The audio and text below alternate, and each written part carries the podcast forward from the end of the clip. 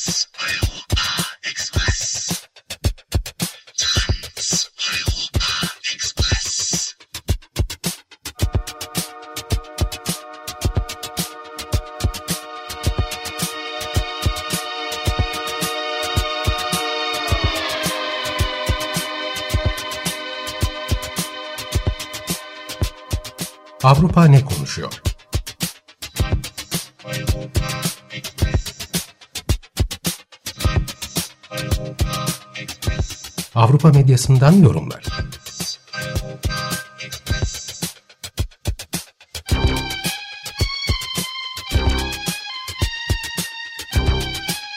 Hazırlayan ve sunan Tuğba Tekerek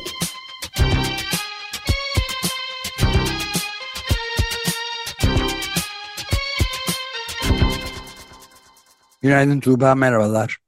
Günaydın Ömer Bey. Günaydın. Günaydın Özdeş. Evet, Avrupa ne konuşuyormuş bakalım. Ee, Avrupa ne konuşuyor? Eurotopics bültenlerinden derlediğim haber ve yorumlarda e, bugün bolca turizmle ilgili meseleler var. E, Yunanistan'da havlu hareketi var, ondan bahsedeceğim. E, ayrıca sıcaklar Avrupa'yı kasıp kavuruyor, ondan bahsedeceğim. E, ama önce e, her zamanki gibi bir Rusya, Ukrayna oralarda ne oluyor, savaş hattında ne oluyor? Öncelikle bir oraya bakalım. E, Rusya'dan başlayalım. Rusya'dan. Evet, e, Rusya'da muhalif e, lider Alexei, Alexei Navalny'e geçen Cuma günü 19 yıl daha hapis cezası verildi. 47 yaşındaki Navalny hali hazırda 2 yıldır cezaevinde ve 11 yıllık hapis cezası var. Bu toplamda 30 yıl hapis cezası ediyor ve e, bu gidişle de e, ömrünün önemli kısmını e, cezaevinde geçirecekmiş e, gibi görünüyor. E, kendisi de bu ceza açıklandıktan sonra avukatları aracılığıyla bir açıklama yaptı. Açıklamada şöyle diyor. E, yılların e, bir önemi yok, sayıların bir önemi yok. Şunu çok iyi anlıyorum. Diğer pek çok siyasi tutuklu gibi benim için de ömür boyu tutukluluk söz konusu. Bu ömür benim ömrüm ya da rejimin ömrü e, demiş. E, ve hapis cezası beni değil sizi yıldırmak için verildi demiş. E, bir de mesajında şu cümlelere yer vermiş yeni, özgür ve müreffeh bir ülkenin doğması için onu doğuranlar, ebeveynler gerekir. Böyle bir ülkeyi isteyenler, bekleyenler ve doğumu için fedakarlık yapmaya hazır olanları gerektirir e, demiş. E, Navalny ile ilgili ceza böyle. E, Navalny yıllardır e, işte Putin'e karşı e, muhalefetin e, çıkardığı en önemli isimlerden bir tanesi. Putin'e en güçlü meydan okumayı yapanlardan e, bir tanesi. İşte Beled Moskova Belediye Başkan adaylığından tutun da e, parlamento seçimleri için işte farklı bir örgütlenmeler yapmak, farklı stratejiler izleyip e, Putin'i e, zora düşürmek gibi çeşitli yöntemler e, izledi. E, çokça takipçisi vardı. Yani hareketinde çokça insan vardı ve sokaklarda protestolar e, düzenlenmesine ön ayak oluyordu. Bir noktada zehirlendi. Tabii bu zehirlenme olayı e, onun Putin'le ilgili, Putin'in yolsuzluklarıyla ilgili bir e, belgeseli yayınlamasından sonra oldu ölümün kıyısından döndü. Zira hemen e, şey uçakla Almanya'ya gitti ve orada tedavi edildi. Tedavisinin ardından tutuklanacağını bile bile e, Rusya'ya döndü ve hakikaten de e, ülkeye ayak bastığı an tutuklandı. Ve dediğim gibi e, o günden bu yana da e, cezaevinde. E, La Stampa İtalya'dan e, La Stampa gazetesinden bir yorumcu o günden bugüne değişimi şöyle anlatmış. Navalny vakası gösteriyor ki 3 yılda Rusya bir hayli değişmiş. Ülkesine döndüğü Ocak 2021'de tutuklandığında binlerce insan gözaltı alınma gözaltına alınma riskini göze alarak sokaklara dökülmüştü. Milyonlarca insan sosyal medyada öfkesini dile getirmişti. Bugün ise Rusya'da sokağa çıkmak mümkün değil. Navalny yanlısı aktivistlerin neredeyse hepsi ya hapiste ya da yurt dışında. Navalny hakkında ulu orta konuşmak bile bugün hapis cezasıyla sonuçlanabiliyor e, demiş. E, gerçekten de bir ülkenin üç yılda nasıl değişebileceği, nereden nereye gelebileceğini hani Navalny vakasına bakınca görüyorsunuz. Navalny deyince benim gözümün önüne sokaklarda yüzlerce insan geliyordu ama şimdi e, genel olarak e, Rusya'ya bir e, sessizlik hakim olmuş durumda. E, bu Navalny'e verilen cezanın hani bir, bir boyutu da e, zaten ağır e, hapis koşullarında kalıyordu. Şimdi o koşullar daha da e, ağırlaştırılıyor. Yılda bir kere ailesinden bir kişiyle görüşebilecek, e, yılda bir kez posta alabilecek cezaevindeki diğer tutuklularla da görüşmesine izin verilmiyor. Ee, kızının bir açıklamasını e, izledim. E, yani şu anki durumundan mı bahsediyor yoksa bundan sonraki durumundan mı ondan emin değilim ama şöyle bir koşuldan bahsediyor. Günde sadece 35 dakika kalem kağıt kullanmasına e, izin veriliyormuş. Yani bu da onu hani psikolojik olarak, e, akıl sağlığı olarak, mental olarak çökertmeye yönelik e, bir hamle olarak e, değerlendiriliyor. Ve tabii ki de hani Navalny'nin etrafında örgütlenen, Navalny'nin örgütlediği tüm o toplumsal hareketi tamamen yok etmek, onu dış dünyadan tamamen tecrit etmeye yönelik bir hamle. Maalesef Navalny ile ilgili haber böyle. 35 dakika mı izin veriliyormuş? Yani dakika tutuyorlar ve gelip kalemi elinden alıyorlar öyle mi? Evet, evet, evet. Ben de duyunca böyle çok şaşırdım. Yani beterin beteri var diye düşündüm. İnsanoğlu ne türlü kötülükler e, şey yapabiliyor, planlayabiliyor, uygulayabiliyor. Bunları düşündüm ben de maalesef. Evet, söyleyecek fazla bir şey yok. Ya da Evet. çok şey var. E, buradan kısaca Ukrayna'ya geçeyim. Orada oradan e, ufak bir şeyden bahsedeyim. E, ufak derken sembolik olarak önemli bir şey bence. Kiev Belediye Meclisi Kiev'de Rusça e, kültürel eser ve ürünlerin kamusal alanda kullanımını yasakladı.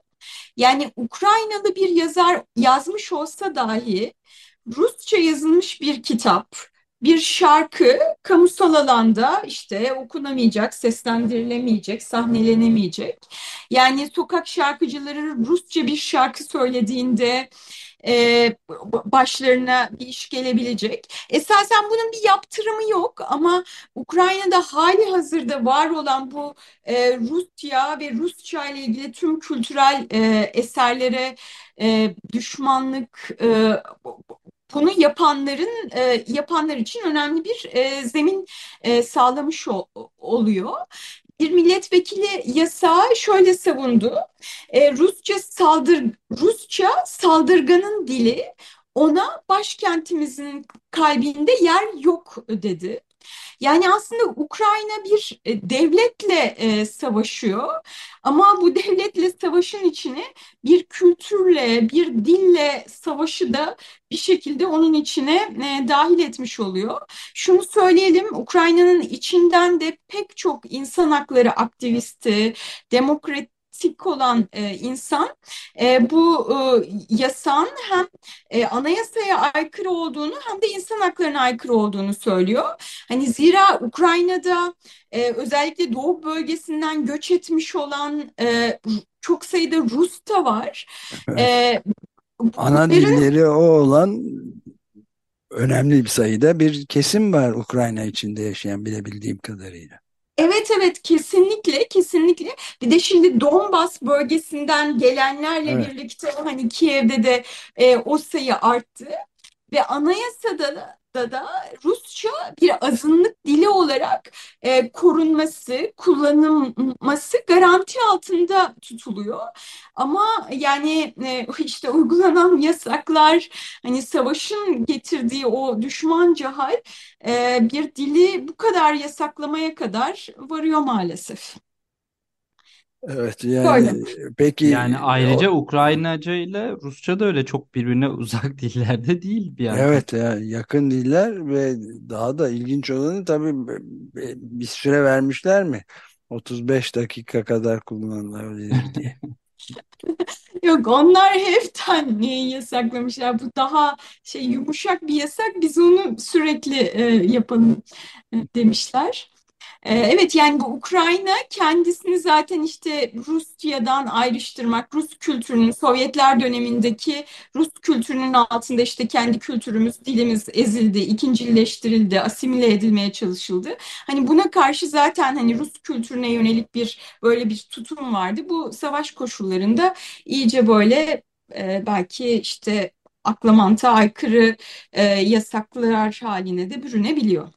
E, Putin kendini bir kez daha haklı çıkaracaktır. Şimdi tarih kitaplarını değiştirmiş ve medeniyet eğer biz Ukrayna'yı işgal etmeseydik medeniyet yok olacaktı e, diyormuş tarih kitabı. E, onun onun için bir e, gerekçe daha olmuş oldu şimdi. Evet İşgal evet demiyor, işgal demiyor. Sadece oraya operasyon yapması. Operasyon, oper, bu operasyonun sebebi olarak evet Evet, medeniyet medeniyeti kurtardık diyor. evet. Evet evet Ukrayna'daki insan hakları savunucuları da aynı şeyi savunuyor. Yani biz şimdiye kadar hani Ukrayna'daki dil yasakları öyle abartıldığı gibi değil. Burada herkes hani bir ölçüde özgür falan diyorduk. Şimdi bunu savunabileceğimiz bir durumda kalmayacak e, diye aynen senin söylediğin argümanla bu yasağa karşı çıkıyorlar Özdeş. Evet. Evet, e, buradan e, Avrupa'daki sıcaklara e, geçelim. Yani sıcaklar her ülkede çok farklı boyutlarıyla ko- ko- konuşuluyor. Yani örneğin Kıbrıs'tan bir gazete işte yaşlıların, emeklilerin ölümünden bahsediyor ve hükümetin hani bu sıcaklar konusunda emeklilerin kendi tedbirlerini almaları için işte hükümetin yardım etmesi, klima konusunda yardım etmesi gerektiğini söylüyor mesela Kıbrıs'tan Politis gazetesi. E, Portekiz'den, TSF'den bir yorumcu, işte açık havada fiziksel efor gerektiren işlerde çalışanlar için şimdi durumun çok kritik olduğu, onlar için e, düzenleme yapılması gerektiğini söylüyor. E, bunun dışında Belçika'dan De Morgen gazetesinde ilginç bir yorum var. Bu sıcakların getireceği göçten bahsediyor. Hani biz şimdiye kadar Afrika'yı durdurmaya çalışıyorduk ama Avrupa içindeki göç ne zaman başlayacak diyor. E, şöyle birebir onun cümleleriyle aktarmak gerekirse. E, Afrikalı sığınmacıları engellemek için faşistlerle el sıkışıyoruz. Oysa asıl sorun çoktan topraklarımıza ulaşmış durumda. Avrupa Birliği içinde serbest dolaşımın ne zaman tartışmaya açılacağını gerçekten merak ediyorum. Çok yakında birkaç yıl ya da en fazla 10 yıl içinde pek çok Portekizli, İspanyol ya da İtalyan kuzeye göçmeye başlayacak. O gün geldiğinde Güney Avrupa çölüne kimi göndereceğimizi, sınırı nereye çekeceğimizi çok merak ediyorum demiş. Bunu Ee, Belçika evet ben gazetesi mi evet? Çok çok makul çok makul bir açıklama yapmış bu arada. Evet. Evet, aynen. Ee, Finlandiya'dan Lapin Kansa gazetesinin hiç makul olmayan yorumunu da hemen bunun peşine ekleyeyim. Finlandiyalılar da e, dünya ısınıyor. Bizim buralar soğuk. Özellikle işte bu Kuzey Kutup bölgesi Laponya. E, insanlar tatil yapmak için geliyor. Bu bizim için fırsat diyor. E, işte küresel iklim değişikliğini herkes kendine göre yorumluyor. Onu da hemen peşine eklemiş olayım. E, bu arada Almanya'da indirim marketi Penny ilginç bir deney yaptı. E, deney e, belli başlı 9 kalem üründe, örneğin peynirde, sosiste, yoğurtta iklimin etkilerini yansıtacak şekilde fiyatların değiştirilmesi. Örneğin bir e, peynir e, işte paketi daha önce iki buçuk euroya satılırken bir hafta boyunca 5 euroya satıldı. Ve dendi ki işte eğer ki çevresel etkiler yani bu ürünün üretimi sırasında e, iklime, toprağa, suya e, zararları e, hesaba katmış olsaydık bu ürünün maliyeti bu olacaktı. Sizin nasıl ödemeniz gereken maliyet bu diyerek yani müşteriler için böyle bir bilinçlendirme, farkındalık e, kampanyası e, düzenledi. Tabii satışları düştü e, ama e, işte fiyatı artan ürünlerden e, gelen ekstra geliri de e, sürdürülebilir tarım e, projelerine aktardı ve işte bu fiyatı artan artırılan e, değiştirilen ürünler arasında vegan şinitzel de vardı. Hani vegan şinitzelin fiyatındaki artış çok daha sınırlı kaldı. Diğer işte süt, peynir, yoğurt, sosis onlara e, kıyasla. E, yani dolayısıyla hani şey de göstermiş oldu. Vegan şinitzelin aslında çevreye maliyeti diğerlerine kıyasla çok daha az. E, bunu da e, göstermiş oldu. E, genel olarak hani ilginç bir deney olarak görüldü bu Penny indirim marketinin yaptığı. Ama ben korktum yandan, açıkçası. Korktun Biraz mu? evet biraz sonra anlatırım nedenini. Kötü örnek bu devletlerin eline şu yani şu, şu şu eleştiriyi söyleyeyim.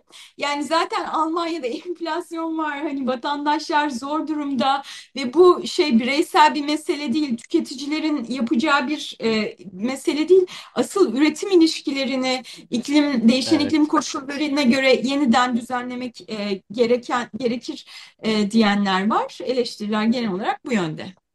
E, ben de benzer bir şey söyleyecektim. Gene maliyeti yurttaşlara yüklemek üzere. Daha çok da tabii bu gıda maddeleri, temel gıda maddeleri olduğu için daha dar gelirliği daha zor, e, çok etkileyecek olan bir uygulama. Bu, bu benzer şeyler Fransa'da işte bu sarı yeleklilerin isyanına da e, sebep olmuştu. O yüzden dedim, kötü örnek bir yandan diye haftalığına yapıyor. Yani hani insanların bütçesini hani çok derinden sarsacak bir şey. Bir hafta başka bir yerden de alışveriş yapabilir.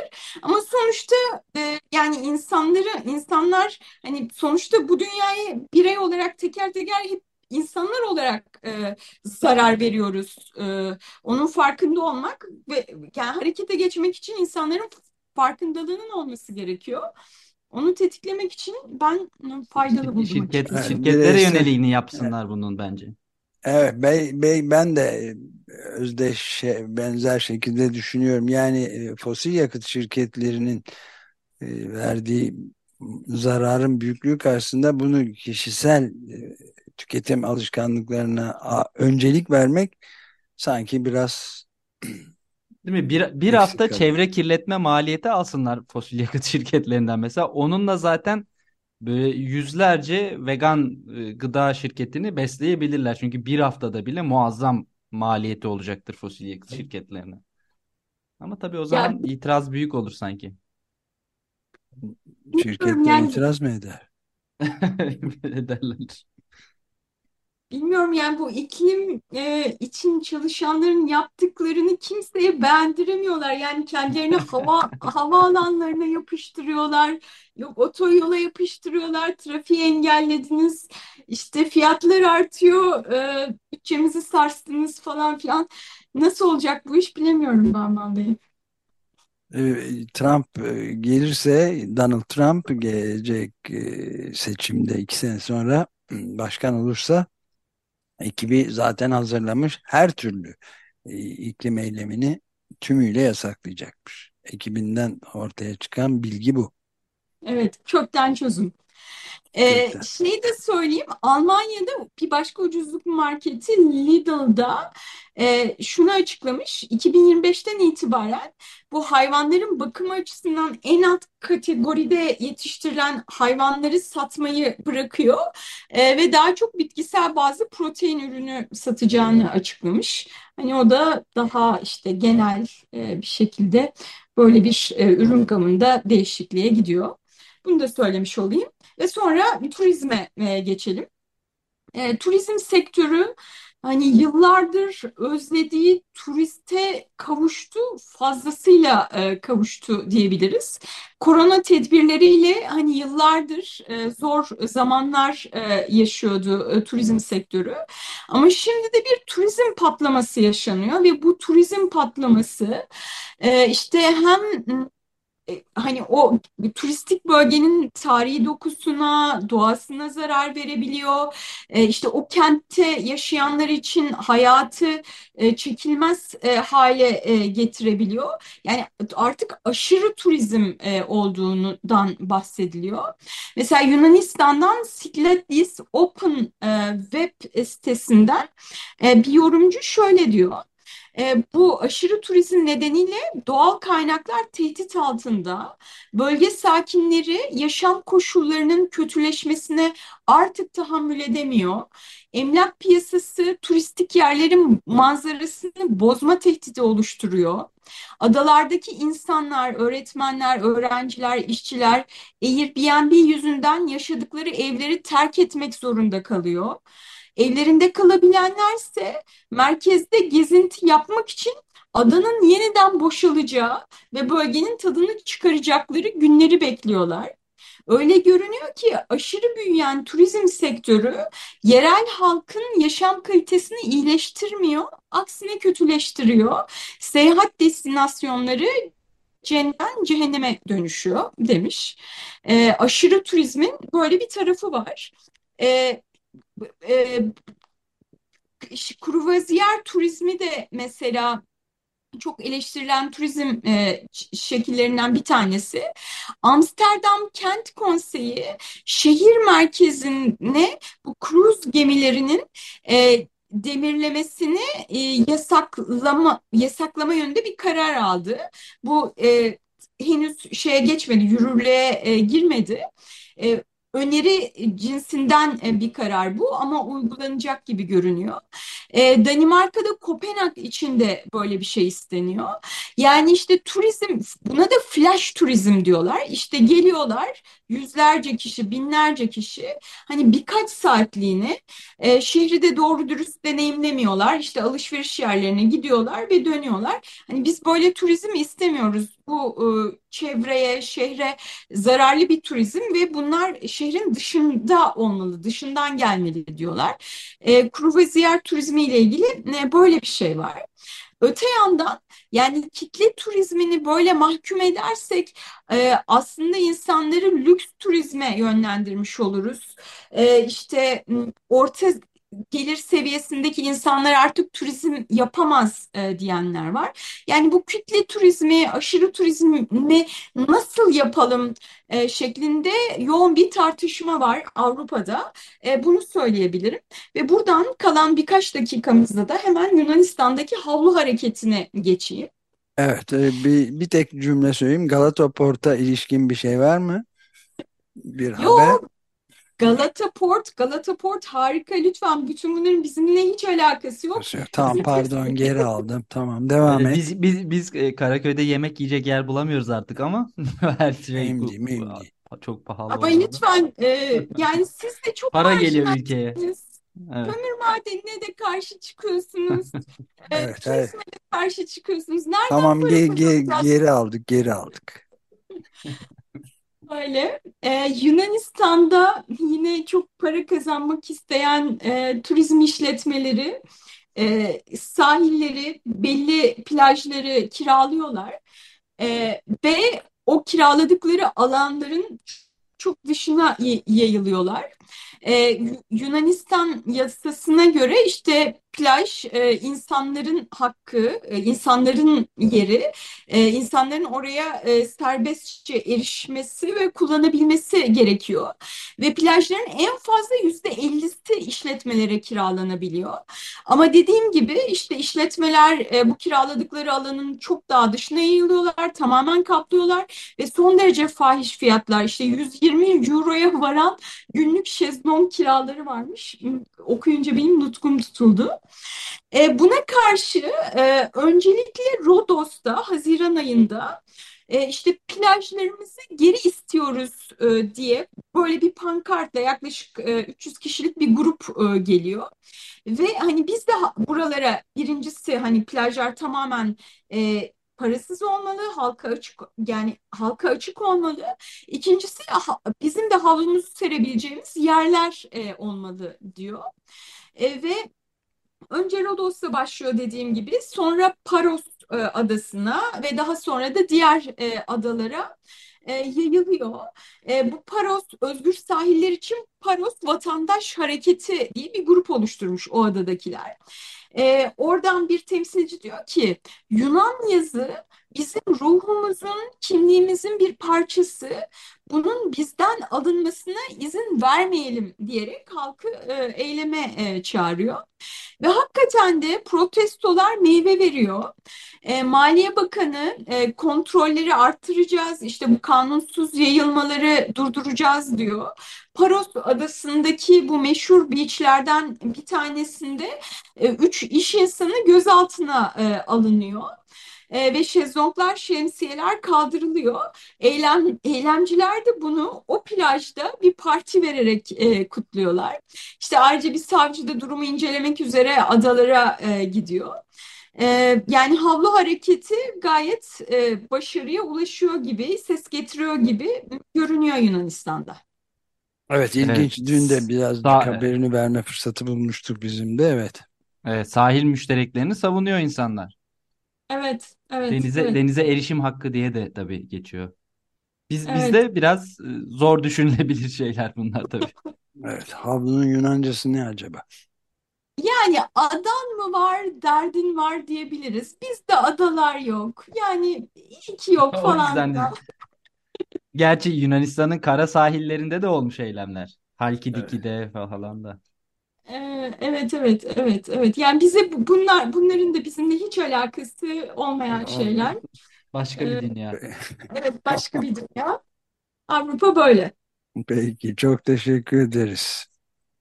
Ben teşekkür ederim. E, tüm bu e, haberlere, yorumlara internetten, sosyal medyadan Eurotopics alt çizgi TR, Eurotopics, Eurotopics alt çizgi TR e, aramasıyla kolayca ulaşabilirsiniz. Bültenimize abone olabilirsiniz. Hepinizi bekliyoruz e, diyorum sevgili dinleyicilere de. Herkese iyi haftalar. Gelecek hafta görüşmek üzere. Görüşmek üzere. Görüşmek üzere.